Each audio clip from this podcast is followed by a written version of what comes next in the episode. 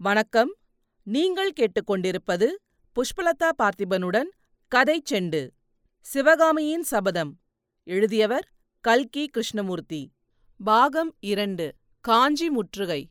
அத்தியாயம் நாற்பத்தி ஏழு. மழையும் மின்னலும்.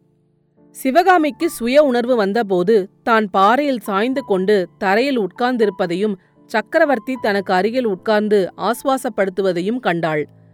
பயபக்தியுடன் சட்டென்று எழுந்திருக்க அவள் முயன்றபோது மகேந்திரர் அவளுடைய கரத்தை பிடித்து உட்கார வைத்து வேண்டாம் என்று கூறினார். சற்று முன்னால் தன் காதில் விழுந்த விஷயம் உண்மைதானா? அல்லது தன்னுடைய சித்தப்பிரம்மையா என்று கேட்பவள் போல் மகேந்திர பல்லவரை சிவகாமி இறங்கி நோக்கினாள். சக்கரவர்த்தி குழந்தாய் மாமல்லனிடம் உன்னுடைய அன்பு எத்தகையது என்பதை காட்டிவிட்டாய். அவனுக்கு உன்னால் அபாயம் நேர்ந்தது என்றதும் உன் உணர்வையே இழந்துவிட்டாய். இத்தகைய அன்பு நிறைந்த உன் இருதயத்தை நான் மேலும் புண்படுத்த வேண்டியவனாயிருக்கிறேன் என்றார். ஐயோ இன்னும் என்ன? என்று சிவகாமி விம்மினாள். முக்கியமான விஷயத்தை இன்னும் உனக்கு நான் சொல்லவில்லை சிவகாமி. உன்னிடம் ஒரு வாக்குறுதி நான் கேட்கப் போகிறேன். மாமல்லனுடைய சேமத்துக்காக கேட்கப் போகிறேன். நீ மறுக்காமல் தர வேண்டும் என்றார் மகேந்திரர். சிவகாமியின் குழம்பிய உள்ளத்தின் அடிவாரத்தில் ஒரு சிறிது தெளிவு ஏற்படத் தொடங்கியது. சக்கரவர்த்தியின் பேரில் அவளுக்கு ஏற்கனவே இருந்த சந்தேகங்கள் மீண்டும் தோன்றின. இவர் நம்மை ஏமாற்றி ஏதோ ஒரு சூழ்ச்சியில் அகப்படுத்த பார்க்கிறார். ஜாக்கிரதையாக இருக்க வேண்டும் என்று எண்ணினாள். தன்னால் மாமல்லருக்கு அபாயம் நேர்ந்ததாக சற்று முன் சக்கரவர்த்தி கூறியதில் கூட அவநம்பிக்கை ஏற்பட்டது. தன்னை தனிமைப்படுத்தி வைத்துக் கொண்டு எதற்காக இப்படியெல்லாம் இவர் பேசுகிறார்? இவருடைய நோக்கங்கள் என்ன? தலைகுனிந்த வண்ணம் பல்லவேந்தரா தாங்கள் சொல்லுவது ஒன்றும் என் மனதில் பதியவில்லை. மாமல்லருக்கு என்னால் அபாயம் நேர்ந்தது என்று சொன்னீர்களே அது எப்படி? என்று கேட்டாள். குழந்தாய் உன் மனத்தை அதிகமாக வருத்தப்படுத்த வேண்டாம் என்று அதை நான் சொல்லவில்லை. நீயே கேட்கிறபடியால் சொல்கிறேன். காஞ்சியில் உன்னுடைய அரங்கேற்றம் நடந்த இரண்டு நாளைக்கெல்லாம் உங்கள் அரண்ய வீட்டுக்கு நான் வந்தேன் அல்லவா? அப்போது உன் தந்தையிடம் சில விஷயங்கள் சொன்னேன். நீயும் கேட்டுக்கொண்டிருந்தாய். உன்னுடைய கலை தெய்வீக கலை என்றும் அதை தெய்வத்துக்கே அர்ப்பணிக்க வேண்டும் என்றும் சொன்னேன். உனக்கு நினைவிருக்கிறதா? சிவகாமிக்கு நினைவு வந்தது. அதை இப்போது எதற்காக சொல்கிறார் என்று அவள் உள்ளம் சிந்தித்தது. முகத்தை நிமிர்த்தாமல் குனிந்த வண்ணம் நினைவிருக்கிறது என்றாள். குழந்தாய் தெய்வத்துக்கு உரிமையாக்க வேண்டிய பொருளை மனிதர்களுக்கு உரிமையாக்க முயன்றால் அதனால் தீங்கு வராமல் என்ன செய்யும்? ஏதோ இந்த மட்டம் மாமல்லன் உயிர் தப்பி பிழைத்தது பல்லவராஜ்யம் செய்த பாக்கியந்தான். அப்போது சிவகாமி சட்டென்று தலையை நிமிர்த்தி நீர் ததும்பிய கண்களினார் சக்கரவர்த்தியை ஏறிட்டு பார்த்து பல்லவேந்தரா தாங்கள் ஏதோ கூடகமாக பேசுகிறீர்கள். நான் கல்வி கேள்வியற்றவள். ஏழைச் சிற்பியின் மகள். என்னை சோதிக்க வேண்டாம் என்று விம்மினாள். மகேந்திரர் அப்போது சிவகாமியின் விரிந்த கூந்தலை அருமையுடன் தடவி கொடுத்து அன்பு ததும்பும் குரலில் கூறினார் அம்மா சிவகாமி உன்னை நான் சோதிக்கவில்லை. உன் தந்தை ஆயனருக்கும் எனக்கும் எப்பேற்பட்ட சிநேகம் என்பது உனக்கு தெரியாதா? அவருடைய மகளாகிய நீ எனக்கும் மகள்தான். கனவிலும் உனக்கு கெடுதல் எண்ணமாட்டேன் உன் தந்தை எப்படி சிற்பக்கலையில் ஈடு இணையும் இல்லாத பெருமை வாய்ந்தவரோ அதேபோல் நீயும் பரதக்கலையில் சிறந்து விளங்குகிறாய்.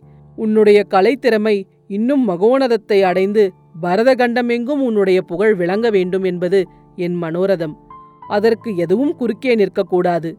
யாரும் தடையாயிருக்கக்கூடாது என்பது என் எண்ணம். அப்படி குறுக்கே தடையாக நிற்பவன் என்னுடைய சொந்த மகனாகவே இருந்த போதிலும் அந்த தடையை நான் நீக்க முயல்வேன். சிவகாமி திடுக்கிட்டவளாய் முகத்தில் அவநம்பிக்கை தோன்ற மகேந்திர பல்லவரை ஏறிட்டு பார்த்தாள்.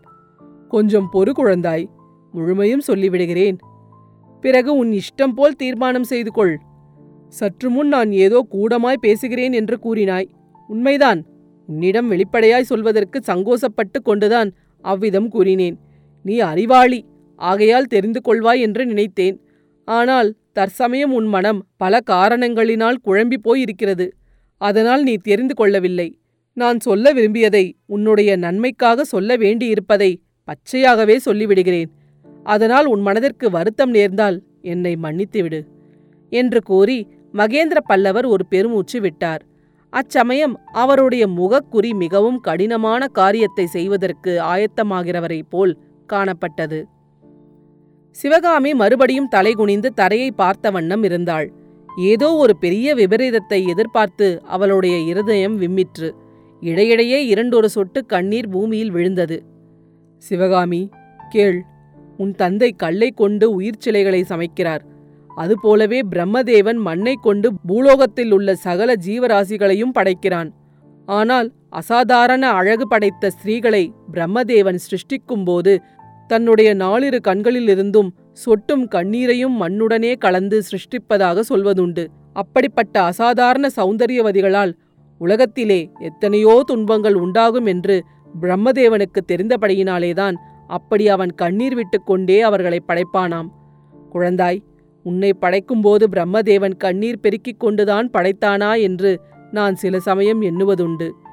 அத்தகைய அற்புத சௌந்தரியம் உன் மேனியில் குடிக்கொண்டிருக்கிறது அது போதாதென்று உலகத்திலேயே இணையற்ற சௌந்தரிய கலையும் உன்னிடம் சேர்ந்திருக்கிறது. நீ குழந்தையாயிருந்த வரையில் இதெல்லாம் எனக்கு தோன்றவில்லை.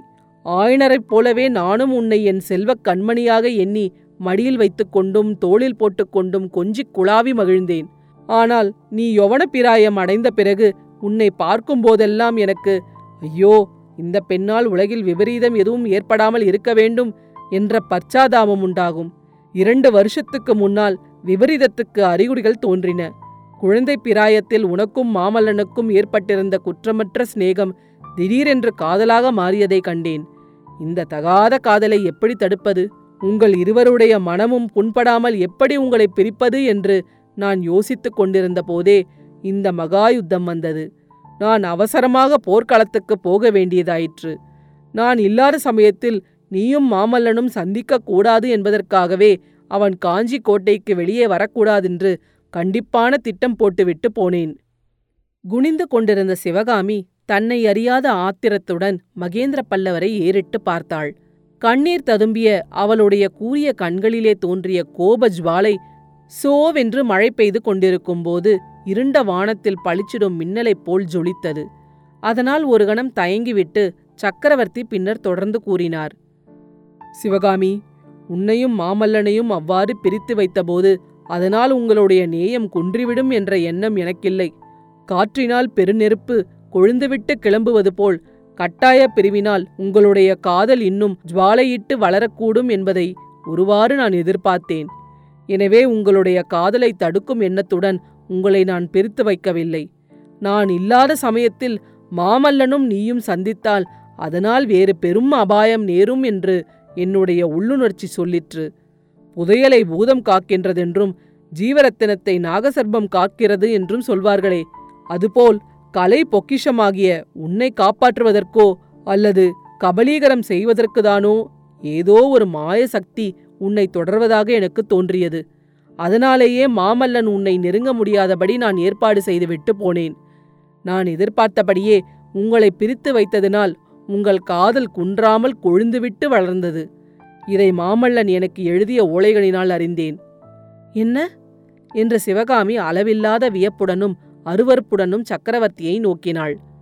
ஆமாம் சிவகாமி மாமல்லன் உனக்கு எழுதிய ஓலைகள் நீ மரபொந்தில் பத்திரப்படுத்தியிருந்த ஓலைகள் என்னிடம்தான் வந்து சேர்ந்தன. அவ்வளவு நீசத்தனமான காரியத்தை நான் செய்ய வேண்டியிருந்தது. எல்லாம் இந்த பல்லவ சாம்ராஜ்யத்துக்காகத்தான். குழந்தாய் சாதாரண மனிதர்களுக்கு தர்மம் வேறு. அரச குலத்தினருக்கு தர்மம் வேறு. உன் தந்தையை கேட்டால் இதை சொல்வார். மாமல்லன் ஒரு வியாபாரியின் மகனாகவோ அல்லது சிற்பியின் மகனாகவோ இருந்தால் அவனுக்கும் உனக்கும் நடுவில் நான் ஒரு நாளும் நிற்க மாட்டேன். உங்களுடைய தெய்வீகமான காதலைக் கண்டு நான் கழித்துக் கூத்தாடுவேன். ஆனால் இந்த பல்லவ சாம்ராஜ்யத்தின் நன்மைக்காக உங்கள் இருவரையும் பிரித்து வைக்கும் கொடுமையான கடமை எனக்கு ஏற்பட்டது. சிவகாமிக்கு அப்போது எங்கிருந்தோ அசாத்தியமான தைரியம் பிறந்தது. முகபாவத்திலும் குரலிலும் நிகரில்லாத கர்வம் தோன்ற பிரபு எங்களை தாங்கள் பிரித்து வைக்க பார்த்தீர்கள்.